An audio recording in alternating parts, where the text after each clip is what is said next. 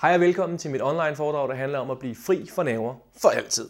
Jeg hedder Rasmus Bakker, og jeg er præstationscoach. Jeg hjælper mennesker og organisationer med at udvikle sig til et højere præstationsniveau, end det de allerede præsterer på i dag. Øhm, jeg har selv en baggrund fra sportens verden, hvor jeg blandt andet har været europamester og danmarksmester 19 gange i fire forskellige sportsgrene. Og det jeg egentlig har opdaget, det er, at der er nogle bestemte værktøjer, der er nogle bestemte øh, systemer, der er nogle bestemte ting, der trigger os mennesker. Øh, jeg coachet mentaltræner over 100.000 mennesker, og jeg skulle næsten være en idiot, hvis jeg ikke opdagede, at der var nogle mønstre, der går igen og igen. Nogle af de mønstre kunne jeg godt tænke mig at indvige dig i, og derfor kommer der her nogle steps til for altid at blive fri for næver. Er du frisk? Her kommer de.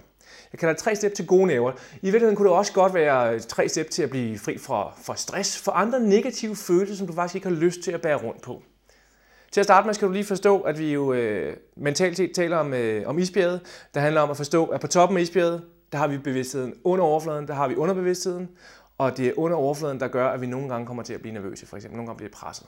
Øh, for det er sådan, at når vi skal levere varen, når vi skal til eksamen, når vi skal til jobsamtale, når vi skal fortælle hende der, vi holder af, eller ham der, vi holder af, at puha, for første gang.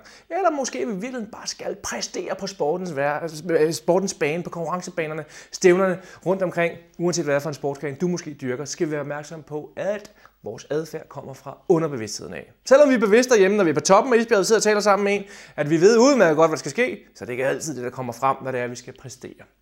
Så her kommer altså tre steps, der handler om at forstå, hvordan vi styrer det, der kommer ned fra underbevidstheden af. Når nu vi ved, at det er det, der kommer frem, når vi er under pres, og vi ikke må lave fejl, og den bare skal sidde lige i skabet, og vi skal vinde og alt det her. Vi skal nå målet. Øh, fordi hele hemmeligheden det er jo, øh, som jeg også har fortalt på en af mine andre foredrag, at forstå, at det du gør, bliver du god til. Specielt i dine tanker og dine følelser. En gang du har været til stævn og fået